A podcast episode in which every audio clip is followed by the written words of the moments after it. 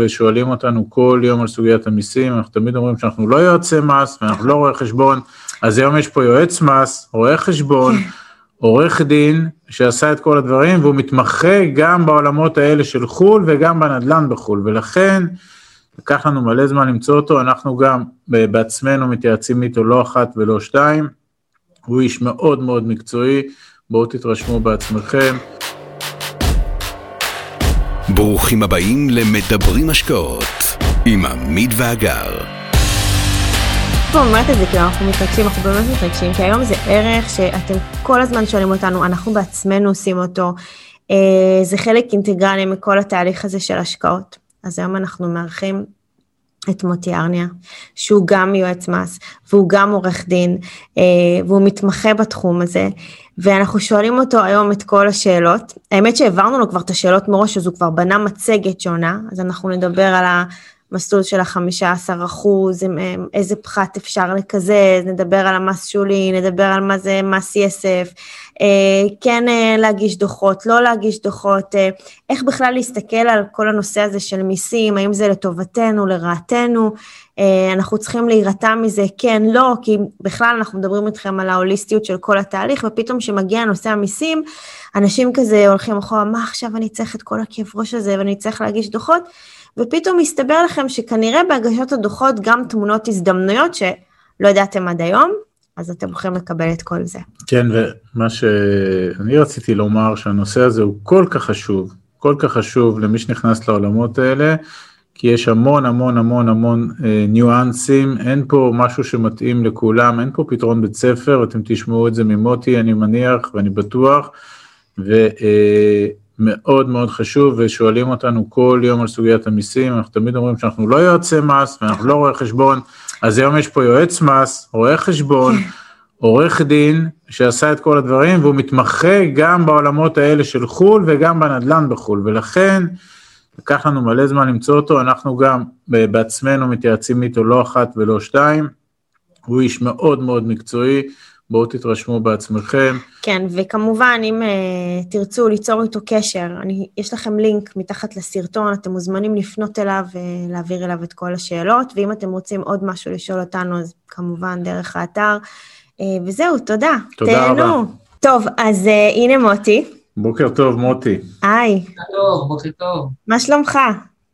נפלא, אנחנו לקראת סיומה של הקורונה, אז אנחנו מצב רוח מרומם, לא? אופטימיות זה דבר כן. חשוב, ואנחנו נעשה השקעות עם קורונה ובלי קורונה, ואנחנו נשלם מס עם קורונה ובלי קורונה, אבל אנחנו רוצים... זה בוודאות, זה לא יוותרו לך. אבל אנחנו אוהבים גם לשלם מיסים, כי זה חשוב, אה, אבל אנחנו רוצים באמת אה, אה, לדבר היום עם מומחה שמבין בעולמות של מיסוי בינלאומי, וגם מבין בעולמות של נדל"ן שאנחנו עושים בחו"ל. ולכן, כמו שאמרנו בפתיח, אנחנו הצגנו אותך בפתיח, אנחנו נרצה שאתה באמת תיתן לנו מידע מזוקק על עולמות של המיסוי, בעיקר המיסוי כפרטי ומיסוי כחברה, ועוד כל מיני טיפים ונקודות שאפשר, אה, שחשוב שאנשים יכירו. ובואו נצלול פנימה, ואנחנו בטוחים שזה יהיה מאוד מאוד... אנחנו תמיד פותחים שאנחנו אומרים תודה רבה, נכון. שאתה עוזר לנו אה, להפיץ את הידע. ולהסביר לאנשים נושאים מאוד מאוד חשובים, כי זה מכלול, כשאנחנו יוצאים לדרך ואנחנו עושים עסקה, אנחנו אף פעם לא מתעלמים מנושא המיסים, ובטח שלא, אה, אנחנו גם תמיד מדברים על זה, אז עכשיו אנחנו גם יכולים לתת להם את הערך המוסף, אז תודה שאתה עוזר לנו להפיץ את הידע. אה, אז הוא הכין לכם מצגת, אה, שמבוססת גם על שאלות שאנחנו העברנו לו מראש, אז, אז באמת תודה, ואתה מוזמן לשתף את המסך שלך. ולהציג את עצמך כמובן. כמובן. מוטי, מוטי הוא צנוע, אבל הוא עושה איזה 17 תוארים, והוא למד את, גם את ההוא וגם את... ביחד יש לך 900 בפסיכומטרי, לא? בשביל... ביחד. 900 זה לא כל כך טוב ביחד, אתה יודע. אה, אז אה, אוקיי, אה, לפני שאני אשתף אתכם רגע, אז קצת אני אציג את עצמי. כן. שמי מוטי ארניה, אני עורך דין ורואה חשבון בהשכלתי, אה, בעל משרד עורכי דין אה, שלי שעוסק בתחום המיסים והמיסוי הבינלאומי ספציפית. אה, יש באמת רקורד בתחום של המיסוי הבינלאומי בכל מיני מקומות, לרבות ברשות המיסים, ואני שמח שהזמנתם אותי לסייע ולעזור לשותפים שלכם לדרך, ובאמת ככה להעלות המודעות של נושא המיסים, נושא המיסוי הבינלאומי ספציפית, הוא מאוד מאוד מורכב, הרבה יותר מהמיסוי הישראלי, וכמה שחושבים גם שהנושא של נדל"ן, שכירויות, הוא אמור להיות לכאורה פשוט, אנחנו נעבור על הדברים ואנחנו נראה שהדברים הם לא פשוטים, הם די מורכבים, ולצערי גם לא מספיק ברורים מצד הרשות, גם הרשות מצד אה, לא, לא מספיק חדה, אה, ולעיתים אה, בוא נגיד, לא נדירות מדי, היא גם משנה את עמדתם מדי תקופה, ולכן צריכים להיות עם יד על הדופק בכל, ה, בכל העניין הזה. ואני, זה מצוין מה שאמרת, אני ארצה גם בסוף שתגיד משפט על, ה, על הפסק דין האחרון שבו יעצת והפכת איזו החלטה של הרשויות, אם תרצה, אם תוכל, כי זה באמת מעניין הדברים האלה, אבל בוא, בוא נתחיל ונשמע. בואו נשתף אתכם עם המצגת ונצא לדרך. כמה שנים אתה בתחומים האלה, מוטי? 22 שנים עכשיו, משלים 22 שנים, כן. אוקיי, בסדר. טוב, אז בואו נדבר רגע על המסלולים של הכנסות שוטפות מהשכרה. כאשר היא למעשה, אנחנו נדבר על שני מצבי עולם, uh, יש למעשה ארבעה מצבי עולם. אחד, הכנסות משכירות, כאשר הנדל"ן מוחזק בידי יחיד, או אה, אפשרות אחת, אפשרות שנייה שנדל"ן מוחזק בידי חברה, והחלופה השנייה זה רווחי הון, שחשוב לנו לדעת מה קורה ביום שבו אנחנו מממשים את הנכס, מוכרים אותו, כמובן אם אני מוכר אותו כיחיד ואם אני מוכר אותו כחברה. אז פה הבאתי לכם סקירה קצרה על כל האפשרויות למעשה של, של החלופות שדיברנו עליהן. אז אם אנחנו מדברים על הכנסות שוטפות אה, משכירות, כאשר מחזיק את הנדל"ן יחיד, אז יש שני מצבי עולם בסיסיים, אחד שההכנסה מדובר בהכנסה עסקית, והשנייה שמדובר בהכנסה פסיבית.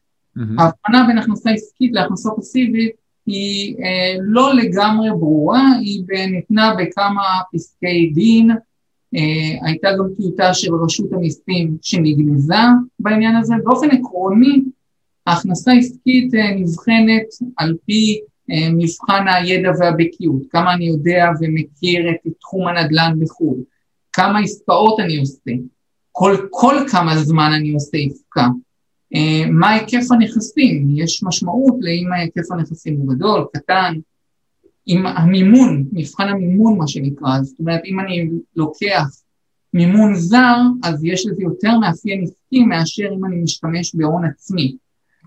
כל המבחנים האלה באו לאבחן בין הכנסה עסקית לבין הכנסה פסיבית. הכנסה פסיבית, אני יושב על הגדר, שמתי כסף, והכסף, אה, ואני אמור מקבל, מצפה לקבל אה, תשואה שוטפת מאותו נכס, כאשר כמובן יכול להיות תוך כדי מימוש, מימוש הנכסים עצמם, זה עדיין יכול לחשב הכנסה פסיבית כמובן. אוקיי, אז רק פה אם אני אוכל אה, זה, אז בגדול זה שתיהן הכנסות פסיביות, אבל לפחות במה שמוגדר, אם אתה מוגדר כהכנסה עסקית, זה אומר שזה הופך להיות העסק שלך, ולכן המיסוי הוא אחר, ואתה אומר שהחוק לא מספיק ברור מתי זה עובר העיגול הזה לעיגול הזה. נכון מאוד. הייתה טיוטת חוזר שרשות המיסים הוציאה, שבאה ואמרה, בהסתמך על כמה פסקי דין שהיו, שבאה והוציאו את זה שהם כללים מנחים, באו ואמרו, אם זה עד חמש דירות מגורים או חמש השקעות של דירות בצורה כזו או אחרת, אז זה פסיבי. בין חמש לעשר סימן שאלה, גם הם, הם אומרים סימן שאלה תלוי בנסיבות, מעל עשר הם באו ואמרו שזה בוודאות עסקי. החוז... והייתה טיוטת חוזר, היא נגנזה, אפילו רשות המיסים עצמה לא אה, בסוף, לבסוף החליטה שהיא לא עומדת מאחוריה, ונכון להיום אין כללים ברורים לעניין הזה. ולכן, ולכן, מי שהולך בעולמות שלנו ועושה, כי אנחנו מדברים על מגוון של השקעות, כי אנחנו רוצים לייצר מגוון מקורות הכנסה שיביאו לנו הרבה כסף, אז זה אומר שמי שנכנס לשורה של השקעות, אז הוא יכול ליפול גם פה וגם פה, ולכן הוא צריך לראות עם היועץ מס ורואה חשבון שלו בדיוק את המשמעויות, כי תכף אתה תסביר את ההבדל בין שני המסלולים. נכון מאוד. אוקיי. מסכים לחלוטין. אוקיי. אז בואו נלך למצב הפשוט, אם זה הכנסה עסקית, אם זה הכנסה עסקית, אז זה כמו כל הכנסה רגילה שלנו ממשכורת או מעסק, המשמעות היא שאנחנו משלמים מס על פי מדרגות המס שלנו, כאשר על הכנסה מהסוג הזה ההכנסה תהיה לא פחות מ-30 אחוז. כמובן שאני יכול לנקות הוצאות, במידה ויש לי הוצאות ניהול, הוצאות אה, רואי חשבון, הוצאות ריבית, מימון, כל הדברים, פחת, אני יכול אה, אה, לנקות כהוצאות. אם שילמתי בחו"ל מס, אז אני יכול לקבל זיכוי מאותו מס ששולם בחו"ל. Mm-hmm. אם היו הפסדים שנים קודמות, אני יודע להשתמש בהם, לקזז הפסדים. כלומר, הכנסה רגילה לחלוטין, וכולל גם הדיווח. אם זה דיווח, אם זה דוח, אה, אם זה הכנסה עסקית, סליחה, אז אנחנו מגישים דוח שנתי למס הכנסה רגיל לחלוטין, כמו כל אה, נישום שיש לו פעילות עסקית. ביחס לביטוח לאומי, אנחנו תכף נבין, אם זה עסקי, אין שאלה בכלל, יש חבות בביטוח לאומי. אם זה הכנסה עסקית, אנחנו צריכים בנוסף למס הרגיל שאנחנו משלמים, לקחת בחשבון דמי ביטוח לאומי. מה, כמה? דמי ביטוח לאומי על אה, הכנסה עסקית יכולה להגיע לעד 16 אה, אחוז מס. אוקיי. אוקיי. אוקיי, עכשיו, עכשיו אני רוצה רגע, אני רוצה רגע לצלול למספרים, כי אתה מדבר פה על ה-30 אחוז מס. עכשיו, נגיד והשקענו עכשיו בארצות הברית, ו, ושילמנו גם שם מס, נכון? אנחנו משלמים גם בארץ היעד מס, אנחנו משלמים גם בארץ הקודש מס, אבל שילמנו בארצות הברית נגיד 15 אחוז עכשיו. אז אתה תשלים, ונגיד שהמדרגת המס שלך היא 30 אחוז. 30, אז אני צריך... לש...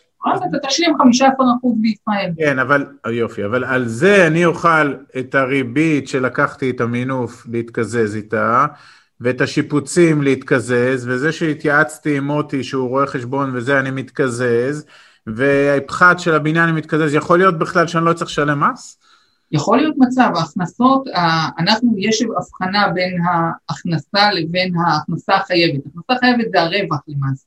כן. קודם כל אנחנו משלמים, מחשבים את הרווח, את ההכנסה החייבת, שזה ההכנסות ברוטו, בניכוי כל ההוצאות שדיברת עליהן, מימון, אה, הוצאות ריבית, הוצאות פחת, הוצאות אה, יועץ מס וכולי, מגיע לשורה תחתונה של רווח, על הרווח הזה אני משלם מס בארצות הברית, נגיד 15 אחוז, בארץ אני צריך לשלם 30 אחוז, אז אני אזדכה על ה-15 אחוז ששילמתי באותה מדינה, ואני אשלם בסך הכל בישראל רק את התוספת, ההפרש 15 אחוז. Okay. אוקיי. גם בארצות הברית על, ה, על ההכנסה אתה תנקה את ההוצאות, אנחנו לא uh, תשלם מס על כל ההכנסה ברוטו, אלא לאחר ניקוי הוצאות. כמובן שיכול להיות מצב עולם שבו יש לנו uh, uh, הכנסות של, לצורך העניין, עשרת אלפים uh, דולר, כן. אבל לאחר ניקוי הוצאות אין לנו בכלל רווח. ואז המשמעות היא שלא משלמים מס, לא בארצות הברית ולא בישראל. עכשיו, אם, אם אין לנו מס, כמובן אנחנו לא אוהבים את זה שלא לשלם מס, זה אומר אם אני לא הרווחתי, זה סימן שאלה גדול האם העסקה היא טובה, אבל הרבה פעמים, כן. ההפסד הוא בכלל נובע בעיקרו מפחת, שהוא פחת הוא הוצאה תיאורטית, הפחתת הנכס, זו הוצאה תיאורטית, זה לא הוצאה תזרימית, זה לא כמו ריבית ששילמתי, כן. זה לא כמו אה, הוצאות יועץ ששילמתי. בהרבה מקרים ההפסד בכלל נובע מהוצאות פחת, אז כן יש עודף תזרימים, ואני מקבל את העודף תזרימים, אבל אין לי רווח. אה, לא, אין, אבל אין מס, ואז לא משלמים נכון, מס. כן. נכון, נכון, ואז לא משלמים מס, אין, ספק. יפה, ועכשיו... בלי לשלם מס, זה בסדר. ועכשיו אני שואל, האם בכניסה לעסקאות אפשר לתכנן כבר סיטואציות כאלה?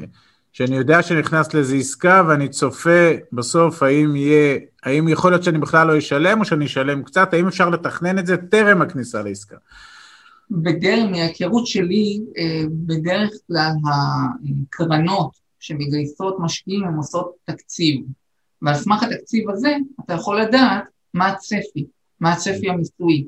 אוקיי. Okay. אתה יודע בדיוק מה הצפי פחת ומה הצפי אה, של הוצאות המימון וכולי, ואז אתה יכול לדעת באמת האם אני הולך, הולך להיות לי תזרים שוטף בלי, בלי רווח, או שיש, יהיה לי חבות במס מסוימת.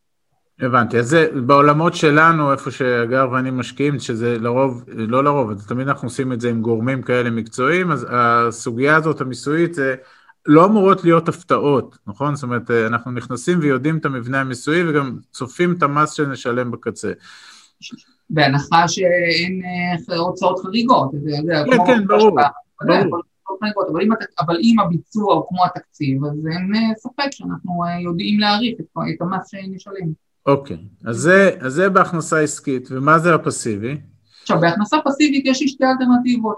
המחוקק בא ונתן לי שתי אלטרנטיבות לחשב את המס, ואנחנו נראה שכל, אני יכול לבחור כל שנה איזו אלטרנטיבה יותר טובה לי.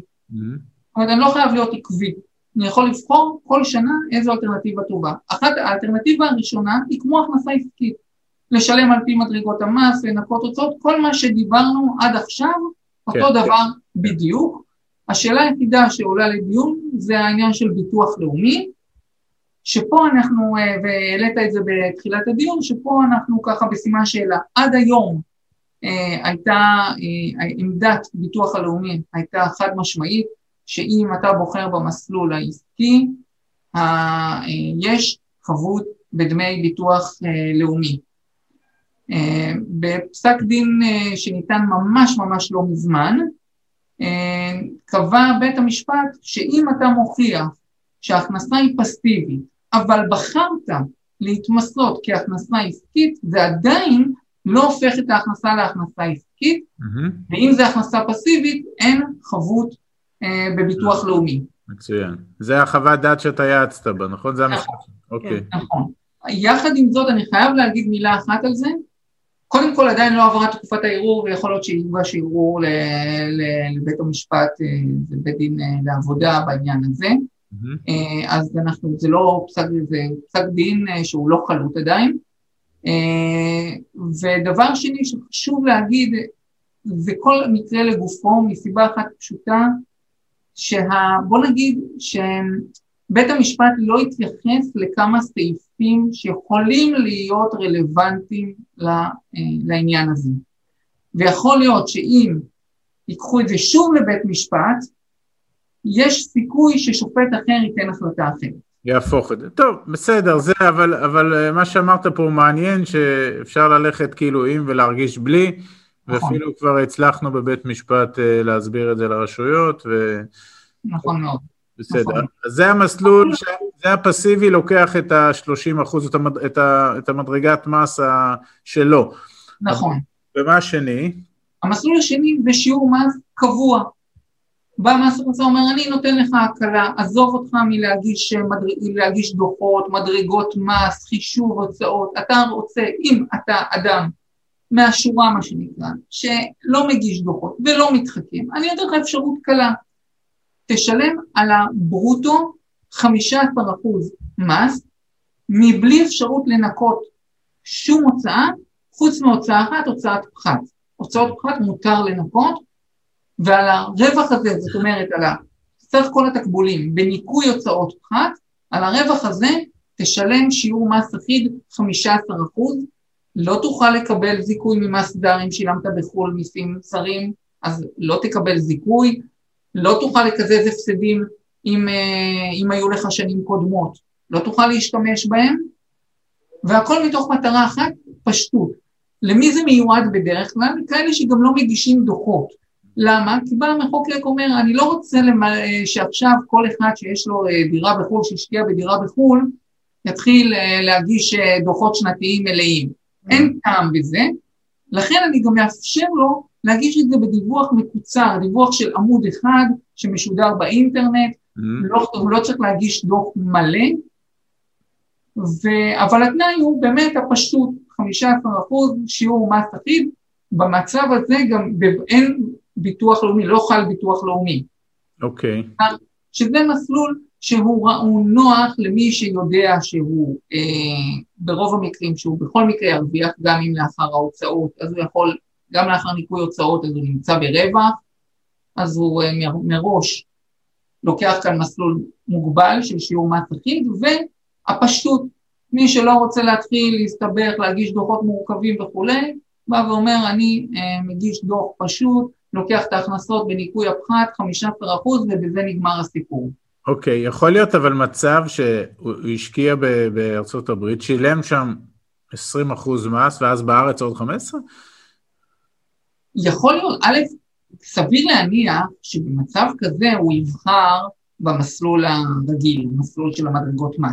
אם הוא שילם 20 אחוז על הרווח, אז סביר להניח שהוא יבחר במדרגות המס.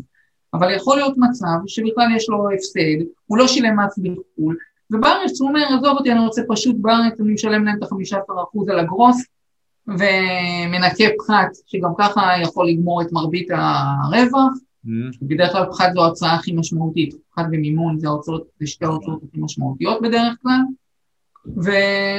ובדרך הזאת אני מגיש, משלם 15%, לא צריך להגיש דוח מס שלם, לא צריך לקחת רואה חשבון בשביל זה, שיעשה לי את כל החישובים, והולך על המסלול הפשוט. אגב, יש גם מדינות שהכנסות משכירות הן פטורות ממס, אה, עד גבול מסוים. יכול להיות גם בארצות הברית, ההכנסה משכירות לא תמיד חייבת במס, עד, תקרא, עד אה, סכום מסוים, תלוי בגובה ההכנסה. לכן יכול להיות מצבים שאני לא משלם מס בחו"ל, כי ההכנסות שלי הן נמוכות, ובארץ אני אלך על 15% ולא על המסלול של ה-30% דווקא. כן, הבנתי. אז, ו, ולפי מה שאמרת, בגלל שכל שנה אפשר להחליט איזה מסלול, אז למעשה אתה יכול לראות כמה שילמת בארץ היעד, או נגיד בארצות הברית, ואז לפי זה להתייעץ עם הרואה חשבון, או לחשוב בעצמך אם אתה הולך על ה-15 או על מדרגת המס. נכון מאוד. דבר אחד חשוב להגיד כאן, ששיטת חישוב ההכנסה החייבת, הרווח לצורך העניין, הוא לא בהכרח זהה בין מדינת ישראל למדינת המקור. Mm-hmm. יכול להיות למשל בארצות הברית ששיעור הפחת הוא שונה משיעור הפחת בישראל. נכון. Uh, וצריך לקחת את זה לפי חישוב ההכנסה, זאת אומרת צריך לפי חישוב השיעורים, ההוצאות המוכרות בישראל ולא בחו"ל. ולכן uh, יכול להיות מצבי עולם שיהיה הבדלים בין הרווח באותה מדינת יעד לעומת הרווח בישראל. פרקטית מהיכרותי עם הנושא הזה, בדרך כלל מטעמי פשטות, כי גם ההפרשים לא גדולים, לוקחים את התוצאה במדינת היעד ומדווחים עליה בישראל, זה לא אומר שזה נכון. תגיד, יכול להיות הבדלים בתוך ארצות הברית בין המדינות? פלורידה זה ככה, מישיגן זה ככה, וזה, כן, יכול להיות? יכול להיות, בארצות הברית יש federal tax ו state tax.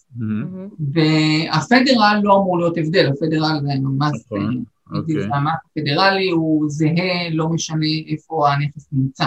כן. יכול להיות הבדלים ב state, ה state יש לפעמים הוצאות שהן אה, לא מוכרות יותר או לא מוכרות פחות, ושיעורי המס שונים. יש מדינות אה, עם שיעורי מס שיכולים להגיע למעל עשרה אחוז, ויש מדינות עם state אה, שהוא אפס. בכל מקרה, גם המס הפדרלי וגם המס המדינתי, ה state tax, שני, שניהם הם מס שניתן לקבל עליהם זיכוי. Okay? אוקיי? זאת אומרת, שאני בא לחשב בהכנסה עסקית לפי מדרגות המס ובסוף לתת זיכוי מהמס הזר, אני לוקח כן. גם את ה federal וגם את ה state, כן. לא עשיתי. זה במסלול יש... של המדרגות מס. נכון, זה במסלול של המדרגות מס, נכון. אוקיי. Okay. אוקיי. Okay. בסדר, קל. קל, כן, עד כאן, קל. אוקיי, מה קורה כשאני מוכר נכס, כשיחיד מחליט למכור נכס? עכשיו עשינו אקזיט, עד עכשיו זה היה שכר דירה, עכשיו האקזיט. כן. נכון. כן. כשאותו אחד עושה אקזיט, אז גם כאן יש חלוקה בין הכנסה עסקית לרווח הון, שוב לאותם מבחנים שדיברנו עליהם קודם, כאשר אה, כאן בהכנסה עסקית המדרגות מס מתחילות מ-30 ומעלה, עד 47 אחוז שיעור המס המקסימלי היום במדינת ישראל. אה, עוד מעט גם נדבר על המס יסף, אה, אבל באופן עקרוני זה עד 47 אחוז, ואם זה רווח הון, זה שיעור מס מוגבל של 25 אחוז על הרווח, כאשר המשמעות היא של הרווח, שזה התמורה בניכוי הוצאות, אם היה הוצאות אה, תיווך, זום, שיווק, לא יודע מה, וניתן ליהנות מזיכוי מהמס ששולם בחו"ל. כלומר, אותו דבר אני מחשב, לוקח את התמורה, בניכוי כל ההוצאות שניתן לנכות אותן, הגעתי לשורת הרווח, כפול 25% זה המס הישראלי, ואז אני מפחית את המס ששולם בחו"ל. אוקיי, אז בוא תספר נגיד שנכנסנו, השקענו 100 אלף דולר ועשינו באקזיט 150, מה קורה עם ה-50 האלה? כי הקרן לא נוגעים בה כמובן, אלא רק ב-50 של הרווח. בחמישים האלה, אנחנו, קודם כל, אם היה הוצאות ייעוץ, כל ההוצאות שקשורות, הוצאות תיווך, הוצאות שקשורות בעסקה, במכירה, הוצאות שקשורות במכירה.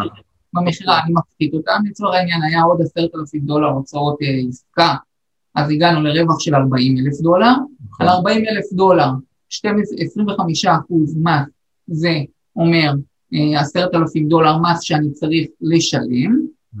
אבל שילמתי לצורך העניין 7,000 דולר בארצות הברית, כן, אז זה אומר שבארץ אני אשלים 3,000 אה, אוקיי. אז זה קל. נכון, פשוט זה- בשני המקרים אותו דבר, צריך לציין שפה אם ברגע שיש רווח הון צריך להגיש דוח שנתי מלא, אין דוחות מקוצרים, אין שום דבר, צריך להגיש בתום אותה שנה, אותה שנת מס שהנכס נמכר, צריך לדווח ולהגיש דוח שנתי. זה עושה הרואה חשבון בארץ. נכון, וכמה זה עולה ל- ל- לגברת כהן מפרדס חנה? זה מאוד מאוד תלוי במורכבות של, ה, של הדוח עצמו, אה, אבל זה יכול להתחיל, בדרך כלל נע בין 1,500 שקלים ויכול לעלות והלאה, בצפון. אוקיי, אוקיי. סבבה. אז זה, זה, זה במסלול המוגבל. עכשיו בעסקי, בעסקי אותו דבר, מדרגות, מחשב את המדרגות מס, נגיד אני במדרגת מס 47 אחוז כי יש לי הכנסות נוספות מאוד גבוהות, אז על 40 אלף דולר אני צריך לשלם את ה-47 אחוז, משלם את ה... מחשב כמה זה בערך, נגיד לצורך העניין, לצורך הדוגמה בערך 20 אלף דולר, Mhm. 20 אלף דולר מס, פחות 7,000 דולר ששילמתי בארצות הברית, אני משלים בישראל 13 אלף דולר. אוקיי, במקום 3,000 שמה. נכון מאוד, ההבדל הוא גדול מאוד בין הכנסה, אם זה הכנסה עסקית לרווח הון. נכון. זה פער של כמעט פי שתיים, במדרגת, במדרגת מס הגבוהה. כן, כן. אוקיי, במדרגת מס הגבוהה. אוקיי, כן. ומה זה ניתן, לק- אה, זה מה שאמרת, בסדר. עכשיו, רק ב- בעולמות שלנו, כשאנחנו נכנסים עם השחקנים שאיתם אנחנו משקיעים, וזה הכל תחת LLC ושותפות משפטית, בסוף כשזה חוזר הביתה זה מחולק אצלנו כפרט, או פה או פה, נכון? זאת אומרת, זה לא, בגלל שבנינו את זה כשותפות משפטית, כ-LLC, יש לזה איזה שהן השפעות אח- אחרי זה? אז, אז, יש לזה, אני אגיד אה, מילה אחת על העניין הזה. LLC זה גוף שמבחינת ארצות הברית הוא חברה, אבל הוא שקוף לצרכי מס. כן, בישראל ה-LLC הוא חברה לכל דבר. אה, יש הקלה שנותנת הרשות לגבי השקפה של LLC בתנאים ובמגבלות אה, מסוימים. רשות המיסים בארץ לא יודעת לאכול את ה-LLC אה, לחלוטין ולא מתייחסת אליו כמו שמתייחסת אליו בארצות הברית. לכן צריך לעשות, מש, באמת צריך להיות משנה זהירות פה בכל הנושא של החזקות באמצעות LLC, כי אה, יכולות להיות פה תקלות מס וצריך לתכנן את זה נכון כדי שזה יוכל להתנהג כמו בארצות, שקוף כמו בארצות הברית. אה, אם זה לא שקוף, מה המשמעויות זה המיסויות? לא שקוף, המשמעות היא שכל הכנסה שמתקבלת בישראל זה כמו דיבידנד, שמשלמים על דיבידנד בין 25 ל-30 אחוז, ובלי יכולת לקבל זיכוי מהמס ששולם בארצות הברית. Mm, זאת תקלה חמורה. אוקיי. אה, וזה דברים ש, ש, שמבוצעים, שוב, לפני העסקה או אחרי העסקה, או באיזה שלב של העסקה? הרי בסוף בעולמות שלנו, לפני העסקה. לפני העסקה. לפני העסקה, כן, כן. צריך לתכנן את זה היטב לפני העסקה, צריך לראות איך מדווחים בשוטף, הדיווח בשוטף הוא משתנה, אנחנו צריכים לעשות את ההתאמות האלה כדי, ש, אה, כדי שלא יהיו לנו תקלות מס בישראל. להבדיל, אם זה שותף LP, שותפות אמריקאית, אין את הבעיה הזאת. אם זה LLC, שם קיימת בעיה. אומרת, פה אתה אומר בסוגריים, ככה קצת למביני פלוס, שיש LLC ויש LLP, ולמעשה ברמה עם, ה, עם, עם, עם, עם השותפות נבנית כ-LLP, אז זה יכול לפתור אחרי זה בעיות שלכם, של רואי החשבון, אל מול רשויות המס בארץ, בכל אם מיני... זה LLP. זה כן, זה LLP. אבל אצלנו אני יכול להגיד שרוב השחקנים שלנו הולכים עם זה כ-LLC, אבל בסדר, זו סוגיה מעניינת. ה-LLC, בגלל שזו חברה מבחינה אמריקאית, נותן הגנה משפטית יותר טובה, לכן הרוב העסקאות נדל"ן נעשות באמצעות LLC. כן, צריך לומר שה-LLC מגן עלינו כזה שאי אפשר יהיה לתבוע אותנו מעבר לכסף שהשקענו בזה, כי הרי אמריקאים קמים בבוקר, נכון. מחפשים את מי לתבוע. נכון מאוד. לזה יש פה איזו הגנה כזאת עלינו. טוב, זה היה אוקיי. מעניין, אוקיי. כרגיל, שמחנו לשתף בידע ובניסיון שלנו, מקווים שנתרמתם. מי שממש רוצה להכיר ולהיחשף להזדמנויות ההשקעה בהן אנחנו משקיעים, מוזמן לאתר שלנו, תוכלו למצוא הכל שם. אנחנו כמובן גם פעילים בכל הרשתות החברתיות, מוזמנים לעקוב אחרינו. אם אתם מכירים אנשים נוספים שהתכנים שלנו יכולים לסייע להם, נודה לכם מאוד אם תשתפו אותם. להתראות חברים.